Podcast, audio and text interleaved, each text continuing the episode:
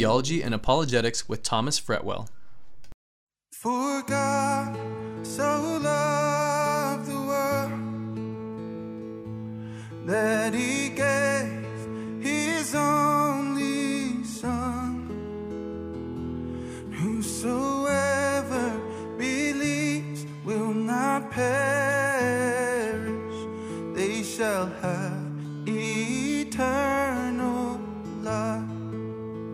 Dear Heavenly Father, I just thank you, Lord, so much now for this time of worship that we've had, and I pray that that would continue now as we open the great truths of your Word of God.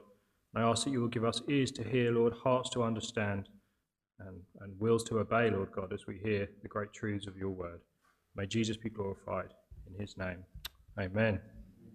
Okay, so we are looking at the greatest verse in the Bible this morning. Any guesses what verse I'm talking about? Shocker. Yeah, okay. If it's not the great, obviously, the greatest verse is a relative term, but it's certainly one of the most well known verses in the Bible. John 3:16. Who can recite John 3:16 by memory in this hall? I'd hope everyone would be able to do that pretty much. Yeah. I know it's on the I know it's on the screen. It wasn't a test, it was just a it was just a question, yeah. Um, but it's one verse that's pro- probably the most well known verse in the entire Bible. Um, so, what I want to try and do this morning is it's one of these verses where I think our over familiarity with it has maybe led to a little bit of, uh, I'm going to say not contempt, but we've become too comfortable with the truths it teaches. We hear it so often that we don't often spend time to think about it. So I want to try and recapture a little bit of the grandeur of John 3:16 this morning. And yet I say try because this verse is a truly challenging verse. It's been fairly challenging studying it throughout the week and trying to figure out what, what new I can say about it, what, uh, what there is to say about it. Obviously, the topic is the love of God. And this is a topic that we all, you know, should awe us and humble us as we come to approach it. A.W. Tozer said it like this. He said, I think my own hesitation to preach from John 3.16 comes down to this. I appreciate it so profoundly that I am frightened by it. I am overwhelmed by John 3:16 to the point of inadequacy, almost despair. And along with this is my knowledge that if a minister is to try and preach from John 3:16, he must be endowed with great sympathy and a genuine love for God and man. So I approach it, I approach it as one who is filled with great fear and yet great fascination. I take off my shoes, my heart shoes at least, as I come to this declaration that God so loved the world. And I'd ask us that we all approach this text in that manner today. Now, of course, the Gospel of John, it's been famously said, but I think it was theologian Leon Morris. The Gospel of John is a pool shallow enough for a child to paddle in, and yet deep enough for an elephant to swim in. Many of you have probably heard of something similar. That expression or something similar to it comes from Leon Morris. So today I want to spend some time with you in the shallows, but we are going to come out of the shallows and we're going to jump in the deep end for various parts of this study. So, my hope is that there'll be something for everyone. Um, and when we finished, we would have all experienced that experience of being washed by the water of the word, and that will edify us. John 3:16 has been called the gospel in superlatives. Martin Luther called John 3:16 the Bible in miniature. Others have said that it is the Mount Everest of Holy Scripture, the most exquisite flower in the garden of Holy Scripture. Now, why do we find such statements about this verse? Why could it rightly be claimed as the greatest verse in the Bible? Well, there's an old Bible tract called The Greatest Gift. Some of you have probably seen it. And it, it breaks down this verse like this. And I think this is a good way to show that it could be the greatest uh, verse in the Bible. It says, Because for God, that's the greatest being, and so loved, the greatest degree, the world, that's the greatest number. That he gave, that's the greatest act. His only begotten Son, that's the greatest gift. That whoever believes, that is the greatest invitation. In him, that is the greatest person. Shall not perish, that is the greatest deliverance. But have, that is the greatest certainty. Eternal life, the greatest possession. Now, when I, when I first read that, I thought, well, that's a fitting place to end my sermon. I should have saved that to the end. But there's much more that we can get from this verse. Now, it's the greatest verse in many ways, but it's also one of the most popular verses. We see John 3:16 showing up in the culture in many, many different ways. Let me take you back three, three and a half thousand years to the Egyptian city of Heliopolis, or I don't know how to pronounce it. Heliopolis? Heliopolis. It's the sun god, it's the Greek word for the sun. This was a major religious center for the Egyptians, known as the City of Pillars. They had the, the Temple of Amun Ra there. That's the temple up there, and you can see those big os- the big obelisk in front of it. There were originally three of those obelisks. We learn from Genesis 46, verse 20. It says this And to Joseph in the land of Egypt were born Manasseh and Ephraim, whom Asenath, the daughter of Potipherah, the priest of On, bore to him. Now, On is the Hebrew name for the, the same city. So we learn that Joseph married a priestess, a daughter of a priestess, who probably would have been serving at, at that temple right there. So those pillars in front of it very probably would have been very well known to Joseph, to Manasseh, and to Ephraim. So later in life, it's very likely that Moses laid eyes on those pillars right there guarding that temple. Much later in its history, when Alexander the Great took over that area of the world, he stopped at this city. It was a famous city because they had uh, kind of libraries and centers of learning there. Um, during this Greek era, the city flourished as a seat of learning. Homer, Plato, Aristotle, all of the famous philosophers would have seen these pillars. They would have been well known to them. Around 1400 years later, under Roman rule, two of these pillars were removed and they were taken up north in Egypt to a city called Alexandria. One of them still stands there today. The Romans took the other two up to Alexandria. They stayed there really until the year 1819. So, again, another sort of almost 2,000 years. And in 1819, they were gifted to the UK government by Egypt's ruler Muhammad Ali. This was following Lord Nelson's victory in the Battle of the Nile, which was when Napoleon tried to invade Egypt and the British intervened. And as a gift, we were given this piece of history. One of these obelisks now stands on the bank of the River Thames. You've probably seen it. You've probably walked past it and not really realized what it is. It's amazing history. This is something that Moses probably laid eyes on, that Manasseh and Ephraim probably laid eyes on, now sitting on the bank of the Thames. What's even more amazing is when this was put there in 1819, they decided they would put a time capsule in its base, which is still there to this day. So they formed a committee and they wanted to put the most important verse in the Bible in it. No guesses for where I'm going with this. They formed a committee. So, there, underneath this obelisk that would have been seen by many of our Bible figures, there sits in 215 languages the text of John 3:16. I love that. I think that's just a, a signpost. We think of Moses. We know Jesus was, you know, a prophet like unto Moses. They all pointed towards really what John 3:16 is talking about, and we have it right there on the side of the Thames in London. It shows up in many other ways. Forever 21, Christian owned business, they put it on the bottom of all their clothing bags. I think it's fitting that the greatest verse is probably is shown at the home of possibly the greatest burgers in the world. In-N-Out. If you've ever been to California, you need to go there. They have it on the bottom of all their cups, John 3:16, another Christian-owned business. Now, for many Americans, John 3:16 is forever associated with a man called Tim Tebow. I don't know if you've ever heard of him. He's a, if, you, if you're into American football, you've probably heard of him. In 2009, he was a quarterback getting ready to play a national championship, and he decided to wear, as you can see, they, they often do that in, in American football. He put John 3:16 under his eyes, and he said this. Leading up to the game, I was really agonizing and contemplating what verse, and God kept bringing up to my heart and my head John 3:16, which is the essence of our Christianity. It's the essence of our hope. And after they won that game, it was discovered that 94 million people had googled John 3:16.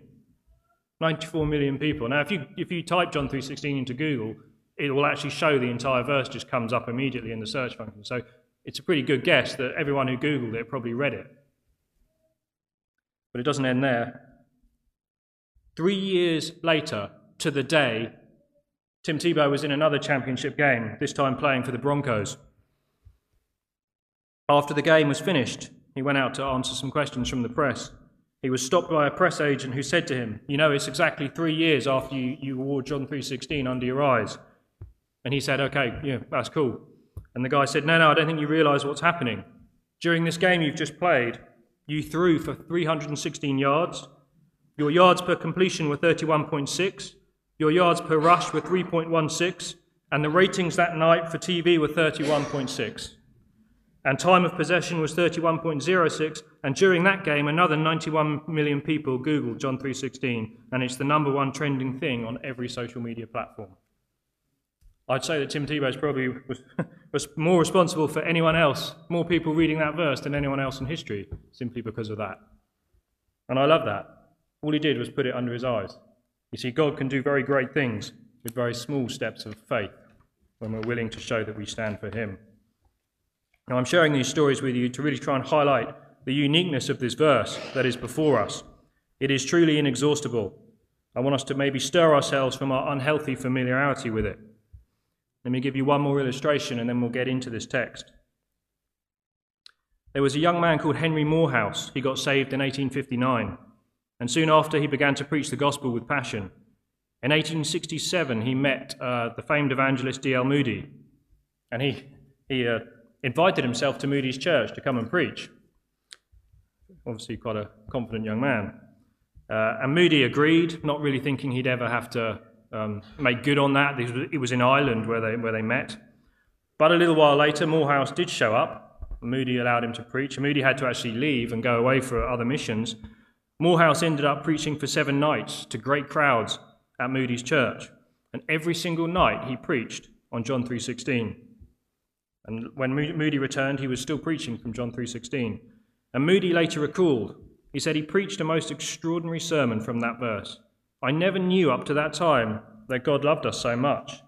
This heart of mine began to thaw out, and I could not keep back the tears. It was like news from a far country. I drank it in. Steele Moody's words. It had a life changing effect on Moody. He said, I'd never forgotten those nights. I have preached a different gospel since. I have had more power with God and man since then. And later, when this young man, Moorhouse, fell ill, he was on his deathbed, and he looked up to his friends and he said, If it were the Lord's will to raise me again, I should like to preach from the text, God so loved the world. This verse has just had such a huge impact in our world that it really can be called the greatest verse. Let's turn to John 3:16 in our Bibles if you haven't already, please. Or John chapter 3. We do need to provide a bit of context for this verse. It comes in a conversation, again, a very famous conversation about being born again. You, we've heard that term. Now, we might assume that that term is an evangelical term. Most people know the, the phrase being born again from someone like Billy Graham, from someone like Chuck Colson, who wrote you know, his famous book, you, you Must Be Born Again, or there's a couple of books like that from famous Christian evangelists um, and that's how we know the term. I remember being at work one time and telling someone I was a Christian, and they and someone next, near me said, "Oh, a born again Christian," and and how you do, you know, I got excited and thought, "Oh yes, maybe there's a Christian here." And I said, "Are you a Christian?" And she said, "Oh no, no, no." And I said, "Oh, how, how do you know that term?" And she said, "Oh, from Billy Graham and Cliff Richard." I was like, "Okay." not as good, but that's how popular this term is known. However, the term born again is not an evangelical Christian term in its primary sense. The term born again is a Jewish term. And we're going to look at this now. We have to understand what we look, what we see in John chapter 3 is probably the most Jewish conversation you could ever listen into. Okay, it's a conversation between Rabbi Yeshua, the Messiah of Israel, and Nicodemus, a rabbi, a member of the Sanhedrin, and the head of a rabbinical academy in Israel. It takes place in Jerusalem during the Feast of Passover really couldn't get more Jewish than that. So we need to understand it in that context if we're going to go forward. So I'm going to read to you the first uh, this this chapter now. Make a few comments as we go before we build up to John 3:16. John chapter 3 verse 1. Now there was a man in the Pharisees named Nicodemus, and he was a ruler of the Jews. And this man came to Jesus by night and said to him, Rabbi, we know that you have come from God as a teacher, for no one can do these signs that you do unless God is with him. Now, the fact that a, that a, that a man like Nicodemus is calling Jesus a man, a teacher from God, is quite a statement because a rabbi would never have said that about someone who hadn't been trained in their own rabbinical academy. Jesus was, was an untrained rabbi in that sense. But he obviously recognized that his miracles, remember, this is just after the miracle at Cana, turning the water to wine. His miracles were powerful, and this man recognized it. But no one can do these signs that you do unless God is with him. And Jesus answered and said to him, Truly, truly, I say to you, unless one is born again, he cannot see the kingdom of God. And Nicodemus said to him, How can a man be born when he is old? He cannot enter a second time into his mother's womb and be born, can he? And Jesus answered, Truly, truly, I say to you, unless one is born of water and the Spirit, he cannot enter into the kingdom of God. That which is born of the flesh is flesh, that which is born of the Spirit is spirit. Do not be amazed that I said to you, You must be born again. The wind blows where it wishes, and you hear the sound of it, but do not know where it is going, where it comes from, rather, and where it is going. So is everyone who is born of the Spirit. You must be born again. And we get this sort of uh, conversation where it appears that Nicodemus is quite confused. Now, I want to say that I've heard some a lot of commentaries. They're rather hard on Nicodemus here. They assume that he's really kind of like a bit of a bumbling, blind idiot when he's saying, "What can I be?" You know, that statement, "Can I go back into my mother's womb?" seems like a bit of a weird thing to say. You have to understand the context. For a Pharisee, for you know, First Temple, Second Temple Judaism at this time, the term born again, or rebirth, as it's often called, was a very, very familiar term. the Jewish people believed there were eight different ways that you could be born again. One was when a proselyte or a non Jew converted to Judaism, and one was when a Jewish person was crowned king. Now, those two things don't apply to Nicodemus, he doesn't qualify for them. The other ones were baptism, repentance, a bar mitzvah, that's a, coming of age for a Jewish man, a marriage, a rabbinic ordination or when you're made to be the, the, the, head of a rabbinic academy. All of those things were considered to be a new birth in the Jewish mindset. So Nicodemus' question is not a complete misunderstanding. He's understanding, in one sense, quite well. He does misunderstand. But what he's basically saying is, you know, I'm past 50 at this point. I'm the head of a rabbinical academy. I've done all the being born again that I can do, Jesus. You know, are you, are you saying I, the only way I could do more would be to, you know, go back and start all over again? What are you saying? I've, I've done it all at this point. You see, that's misunderstanding, and in the context, it's slight, slightly different. But Jesus is trying to show him something more. Jesus is, in effect, saying, there is still one more way that you can be born again, and it is that way that is the one that's going to get you into the kingdom. And he is talking about, obviously, spiritual rebirth, which was a slightly different concept. Jesus is making the point that it's not physical birth, that gets you into the kingdom. Now, again, that might seem obvious, but understand the background that Nicodemus was working from.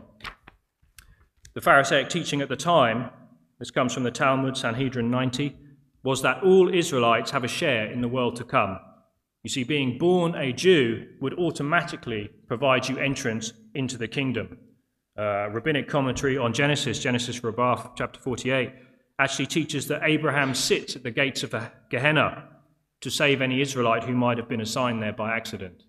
This is the sort of way that the Jewish people thought about that. If a Jew was on his way to hell, basically, Abraham was there as their God to say, no, no, you're Abrahamic, you know, your Abrahamic lineage, you need to go to the, to the kingdom.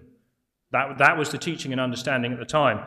So when Jesus is, you know, it's a very, very big cultural point for him to emphasize it's not because of your Abrahamic lineages. It's not just by birth you're getting this. You need a spiritual rebirth. That's why Jesus is pushing back so strongly on this.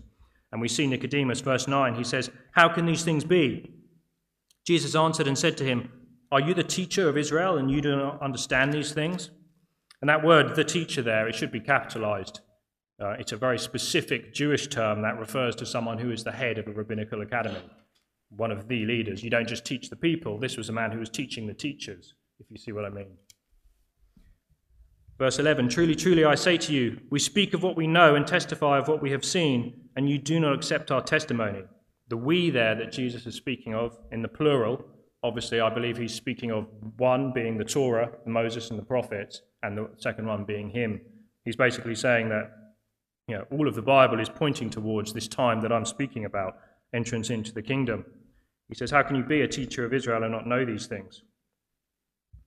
No one has, verse 13, no one has ascended into heaven, but he who descended from heaven, the Son of Man.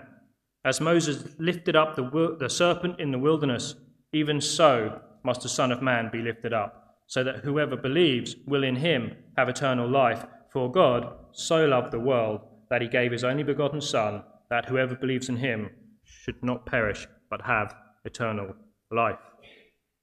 See, he goes on now to identify himself as the divine Messiah, not as one who went up to heaven, but one that came down from heaven.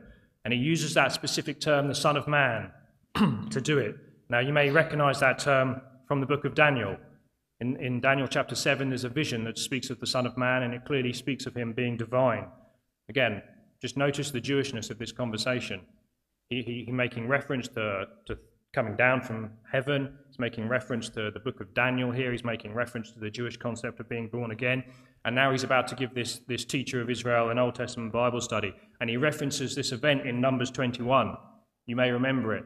Children of Israel are in the wilderness. they they're being disobedient to God. And he sends poisonous serpents into their midst.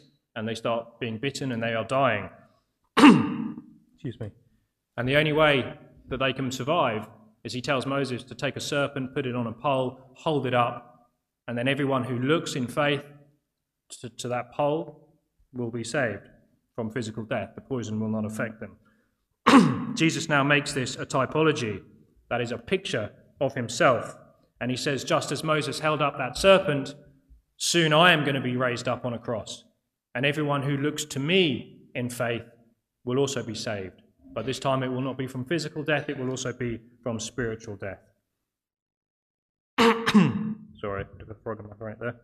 What happened physically to Israel will happen spiritually with the Messiah. Those who look to him will be healed from spiritual death and be born again.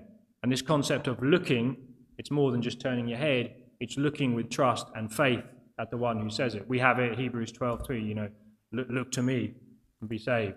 We're going to look at a verse now, and I'm the author and finisher of your faith. And all these verses that use this little term, look to me, it's talking about a looking in faith. He's basically saying that you cannot hide behind good deeds, you cannot hide behind obedience to Torah, you cannot hide behind your Abrahamic lineage. Nothing will do. Everyone is responsible for their own confession of faith, their own repentance from sin, and their own looking to Jesus. Individual responsibility, which is again another Old Testament concept. In 1850, a 15 year old boy was on his way to church. He was unable to get to his usual church because there was uh, such a heavy snowstorm. He ducked into a nearer Methodist church. He recounts the events as follows I turned into the chapel, and there was about 15 people or so. No minister. A layperson took to the pulpit to preach, and he was obliged to stick to his text for the simple reason that he had nothing else to say.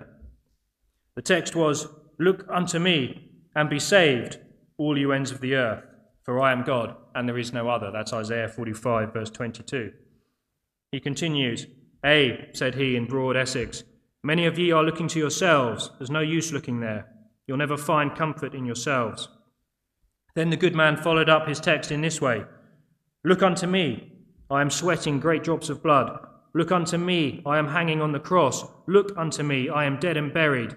Look unto me, I rise again. Look unto me, I ascend. I am sitting at the Father's right hand. Oh, look to me, look to me. He then looked under the gallery and saw me as a stranger. He pointed at me and said, Young man, you look very miserable. He continued, You will always be miserable, miserable in life and miserable in death, if you do not obey my text. But if you obey this moment, you will be saved. And then he shouted, as only a Methodist can, Young man, look to Jesus Christ. there and then the cloud was gone, the darkness rolled away, and that moment I saw the sun. And I could have risen that moment and sung with the most enthusiastic of them of the precious blood of Christ. That, that young man there and then did look to faith, and that was how the great preacher Charles Spurgeon got saved. And Charles Spurgeon would go on to preach one of the most amazing sermons on John 3:16 ever delivered, called Immeasurable Love. In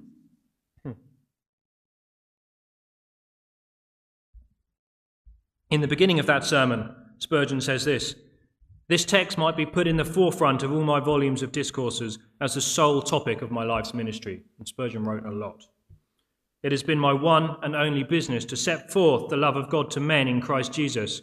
My heart's desire has been to sound forth as with a trumpet, the good news that God so loved the world that he gave his only begotten Son, that whosoever believed on him should not perish, but have everlasting life.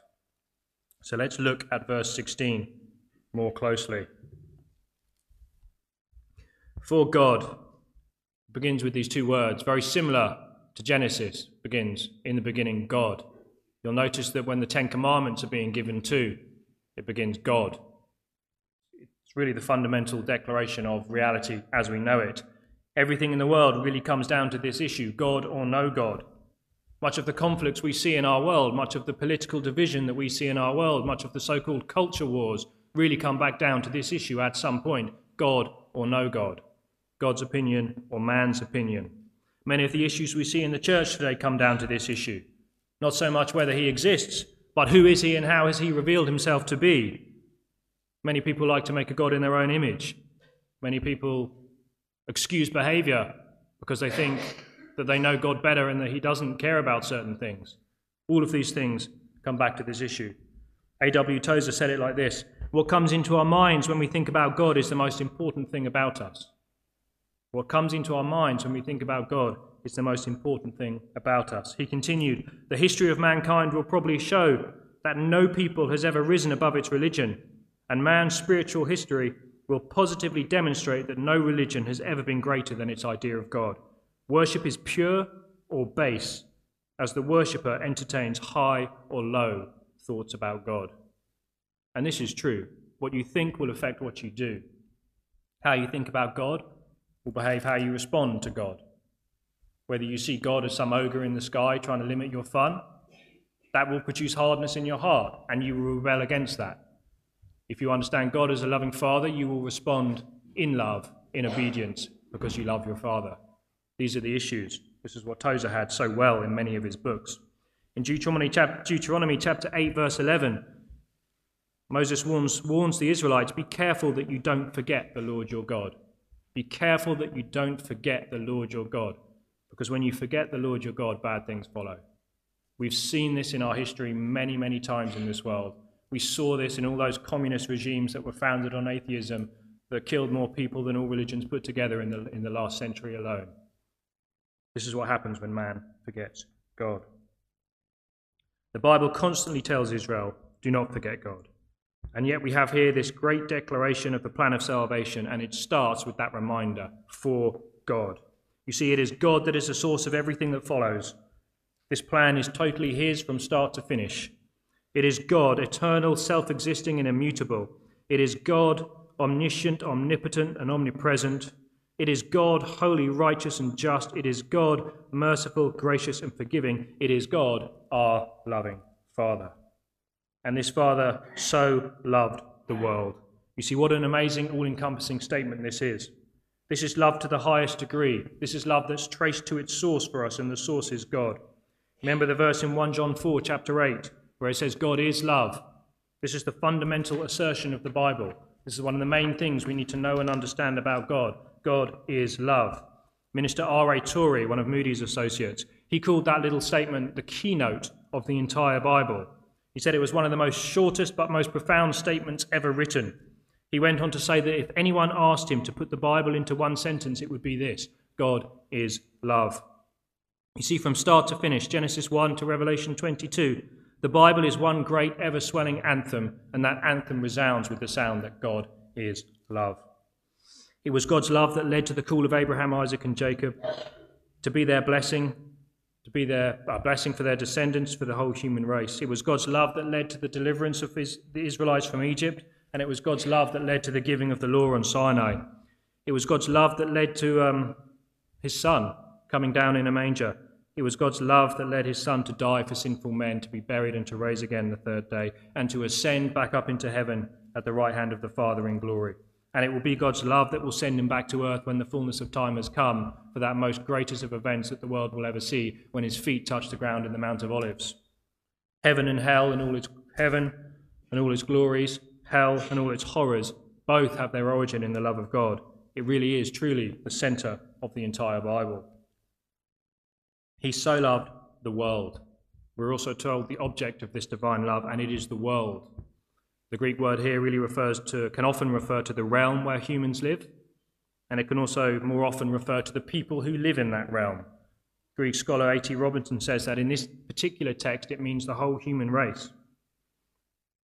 Now, the fact that God loves the world in that broad sense might seem very obvious to many Christians, to a lot of us sitting here.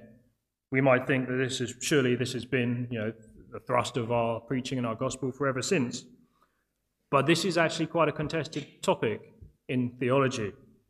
Now, I said that we were going to jump into the deep end a little bit. We're going to do that now. This is the theologian in me wanting to get into this. I'm going to need you all to follow with me very closely to understand what we're going through here. That's just a little wake up call for you. See a few of you heavy eyes. There's a, a, theo- a, theological system that we refer to as Reformed theology. I've had questions from some of you about this, or Calvinism. And they would take issue with what I've just said about John 3:16. Let me give you an example. That's often the easiest way to illustrate this. There's a scholar called A.W. Pink. In many ways, a very great scholar, written some great Bible commentaries, but he's very, very Calvinist. And he says this When we say that God is sovereign in the exercise of his love, we mean that he loves whom he chooses. God does not love everyone.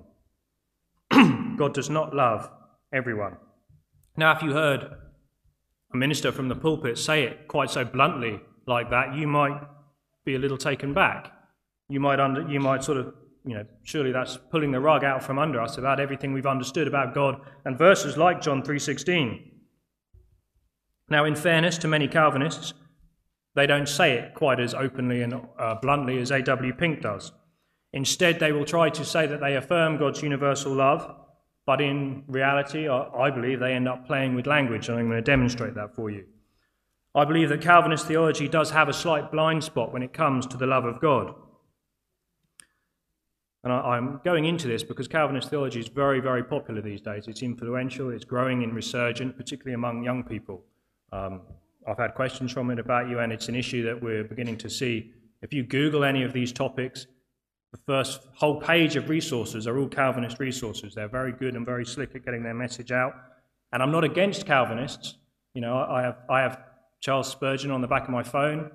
I, I you know, I have busts of Calvinist preachers and things in my office. Uh, one of my prized possession, possessions is a 1606 Geneva Bible with the Reformer's notes. Uh, there are many, many good uh, teachings and stuff that have come from this tradition. They are our brothers, and let's make no mistake about that. I differ with them on the, their understanding that I'm going to demonstrate for you. The Westminster Catechism, which is a you know, classic Calvinist statement of faith, it asks this question What is God? It answers God is a spirit, infinite, eternal, unchangeable in his being, in wisdom, in power, in holiness, in justice, in goodness, and truth. Now, God is all those things. But there is one glaring omission from that statement about what is God. and it is 1 John 4, verse 8 God is love. Or consider the famous works by John Calvin. Some of you may be familiar with the Institutes of the Christian Religion, this monumental landmark of theology that John Calvin wrote over 1,500 pages. Sorry, excuse me. It's basically Calvin's systematic theology. He writes about the attributes of God and many wonderful things in that book, but the remarkable thing is, not once in that entire work does he reference 1 John 4, verse 8.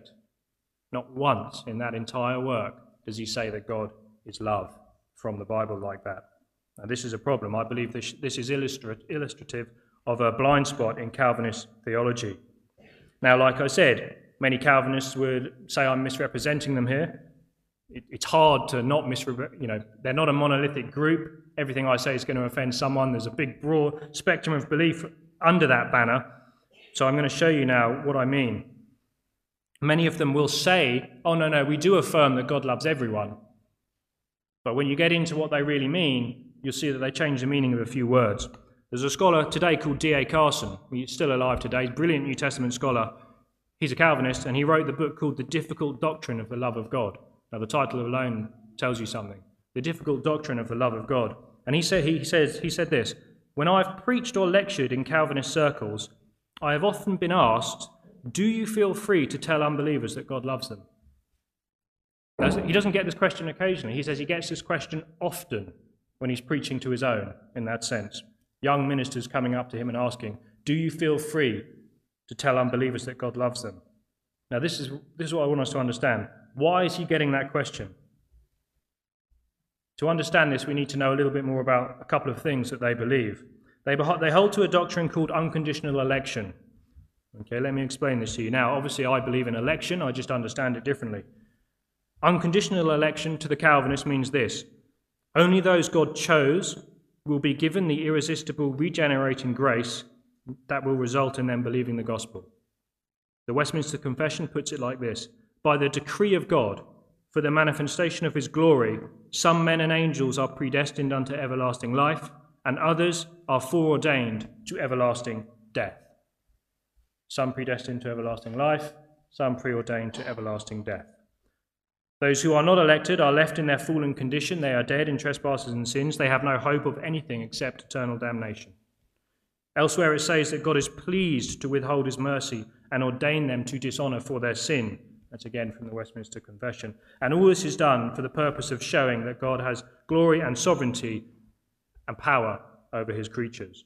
Calvinism emphasizes the sovereignty of God above all else.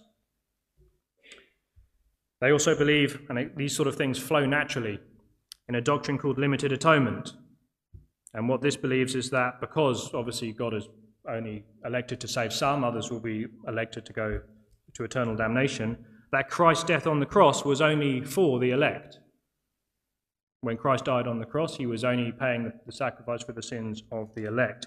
And therefore, obviously, the natural conclusion for that is that God then does not love the non elect because he did not make a way possible for them to be saved, because he didn't elect them, he didn't die for them. It's a natural conclusion. You see, so when a Calvinist comes across a verse like John 3:16 that says, "For God so loved the world," they have to restrict the meaning of that, that, word, that word, world. And they will say something like, oh, it, it means the world of the elect. Or when they come across a verse that says God desires all people to be saved, they'll say things like, well, that, that doesn't mean all people without, ex, you know, without exception. It means all types of people, you know, rich, poor, you know, slave, free. That, that's all it means. It's, it's not all people without exception. It's all people with distinction. And there's all these sorts of arguments that they go through. But this is why D.A. Carson keeps getting this question. Because when you believe those things that Calvinist believes, it becomes a natural question that they would ask can we then tell unbelievers that God loves them? because I'm not sure, you know, I'm not sure if we can actually say that. And, it, and logically, it, it's true. They shouldn't be confident in saying that. And this is why people like A.W. Pink, many people call him a hyper Calvinist. I believe he was just a logical Calvinist, and he just said it bluntly like it is. Most people today don't say it quite like that. Let me show you how D.A. Carson answered it. He, would be considered a moderate Calvinist. he says, Yes, of course, I tell the unconverted that God loves them. Now, you might, if you followed what I've just said, you might think, well, how, how can he say that? You know, if, if he's actually never given most of humanity any hope of ever being in heaven, how can he truly say that he loves them? And that's a good question. The reason he says this is because he knows there are too many verses to the contrary. When he says that, he actually says, we can't simply say that God doesn't love everyone. There are too many verses. And he's referring to things like John 1.29, Behold the Lamb of God who takes away the sin of the world.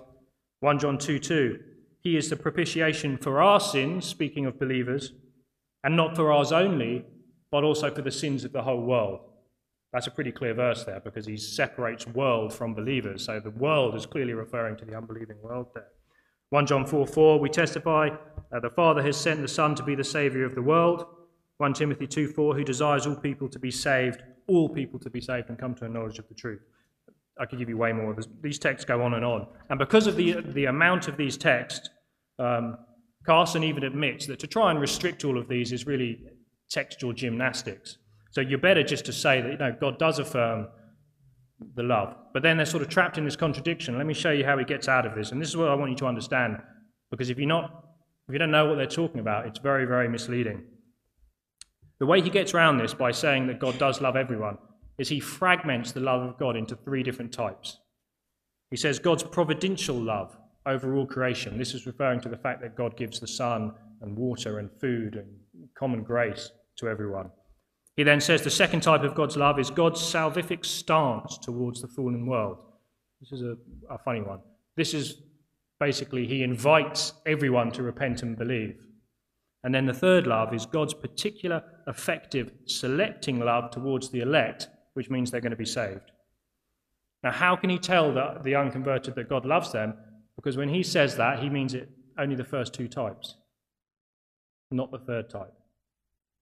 He can say God loves them. Now, what's tricky about this is that no one is really referring to the first two types when we say that. You know, that doesn't really mean, anything. It, it's, it's nonsense. So, unless God loves them in the third type, they're not going to be able to get saved anyway. So, saying that God invites them all to repent when they're not able to repent is it's just a hollow gesture. It's, it's a nonsense, quite frankly.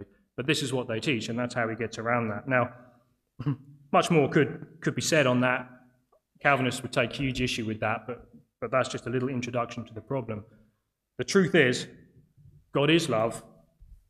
It is absolutely central to the Christian faith, and this love is revealed in the act of his giving his son, and this was for the entire world, without exception or distinction. C.S. Lewis said it like this All sorts of people are fond of repeating the Christian statement that God is love, but they seem not to notice that the words God of love, God is love, have no real meaning unless God contains at least two people. Think on this. Love is something that one person has for another person. If God was a single person, then before the world was, he was not love. That's why, that's why the love of God is such a central doctrine, because it speaks to the Trinitarian nature of our God. You see, this is why it's more essential to his being than sovereignty, like the Calvinists like to make it. Because think about it. Before there was ever a world or a creation for God to exercise sovereignty over as king, God was love, completely satisfied between the members of the Trinity, loving one another. It's foundational to the Christian faith. Love between the three persons of the Trinity. And we learn from this verse that this love led him to give his only begotten Son. This is the greatest gift ever imaginable, his Son, Jesus. Now, parents, we can think about how hard it would be to give up a child, how hard it would be to give up a child in the sense for, for people we love and people who love us, let alone for people that hate us. You notice the term begotten son there in John 3:16. Some of your translations may not have it, but it, begotten son is what it, what, it, what it reads. There is a link there back to the story of Abraham. Remember when Abraham had to sacrifice Isaac and he called him his only begotten son? There's a link there because, again, Genesis chapter 22, that's a huge passage in Jewish theology. And it, again, he's making a picture here and an allusion to the same event. Because one thing you learn about Isaac was not being dragged up the hill by Abraham, he was a young man at this time, and he was a willing, he went willingly, submitting to the will of his father to be sacrificed. And this is a picture of Christ. Christ was equal in this decision.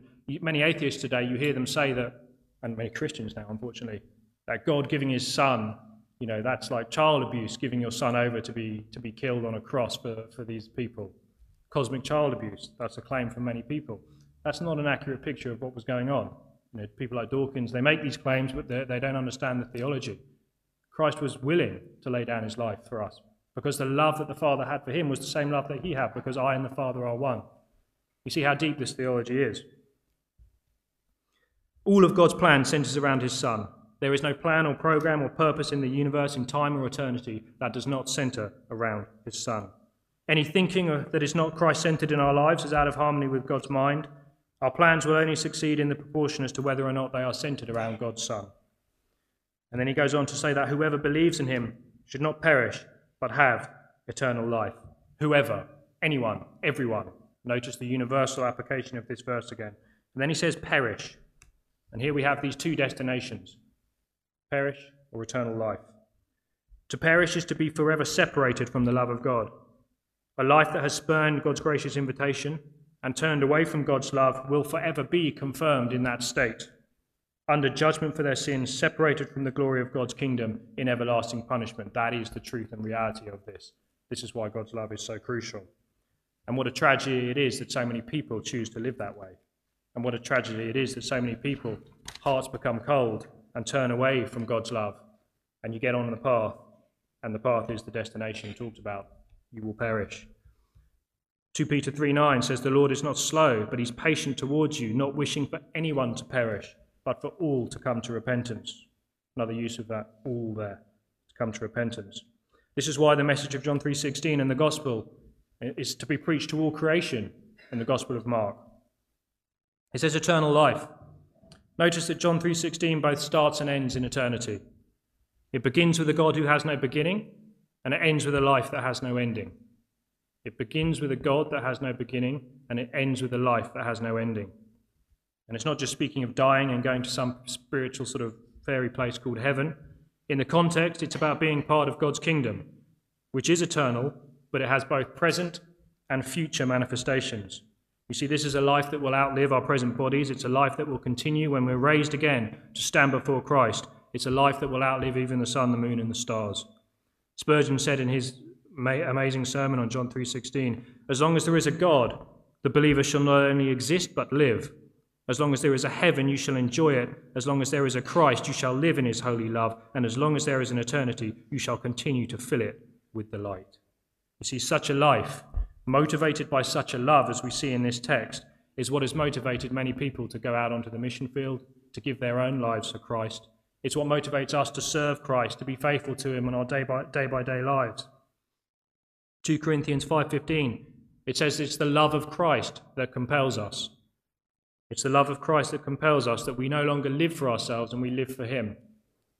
1 John 4 where it says we love him because he first loved us. It's the motivating factor in our lives, the love of God. I'm going to just share with you one illustration and then we'll close that illustrates this. Many of you may have heard of the famous uh, explorer, missionary explorer called David Livingstone. He was an Afri- he was a, a, Scottish man, I believe, and he, he went to uh, Africa his whole life exploring. He spent most of his life living in small huts and villages in unreached parts of Africa. He's the man who discovered Victoria Falls and named it after Queen Victoria, Victoria Falls.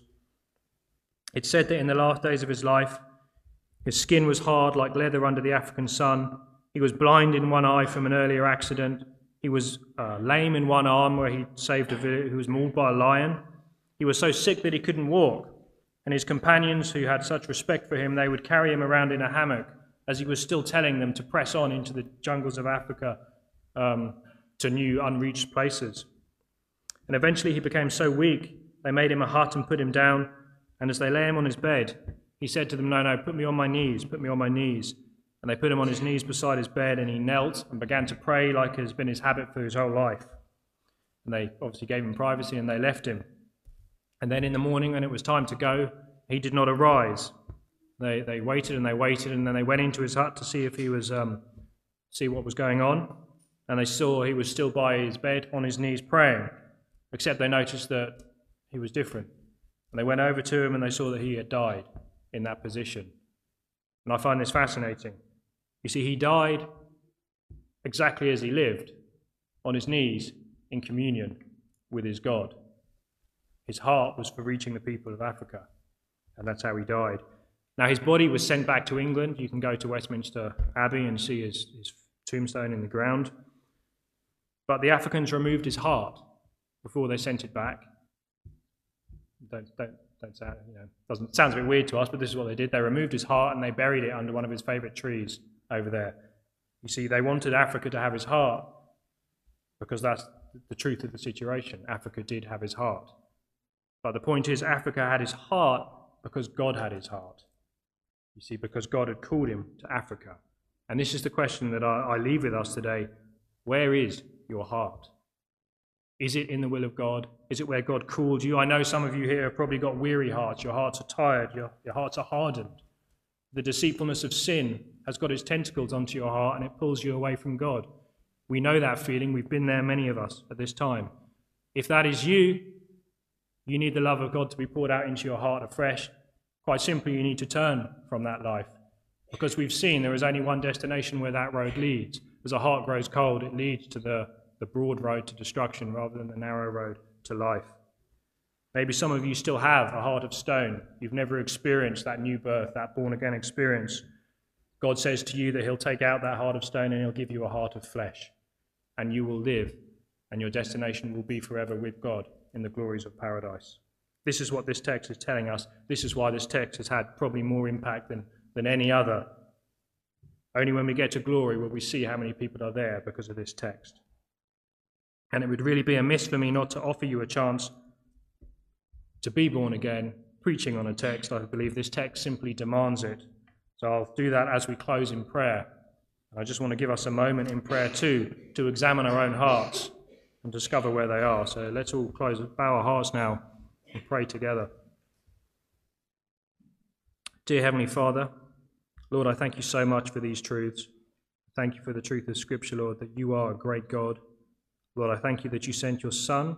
I thank you, Lord, that he died for us, that you loved us so much, even that while we were yet sinners, Lord, you still died for us, that you demonstrated your love for us on that cross. And Lord, that through believing, through looking at you, that we can be born again.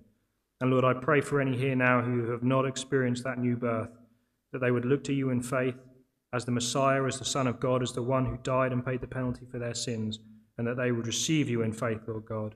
And just as Spurgeon sat in that hall that day, that his heart would be warmed and he would be born afresh. Lord, I pray that for anyone here now who does not know you. And for those of us who do know you, Lord, whose hearts have grown cold, I ask that you would come close to us and warm them, Lord, with the Holy Spirit, the fire of the Holy Spirit, and that we would be drawn back to you. That you have grace to forgive anything that we've done in our lives, Lord God. And Lord, I pray that you would put the seriousness of this in our hearts, that we would understand this is what life is all about God or no God. And we thank you, Jesus, for this. We commit it now in your name. Amen. Thank you for listening. For more resources, please go to thomasfretwell.com.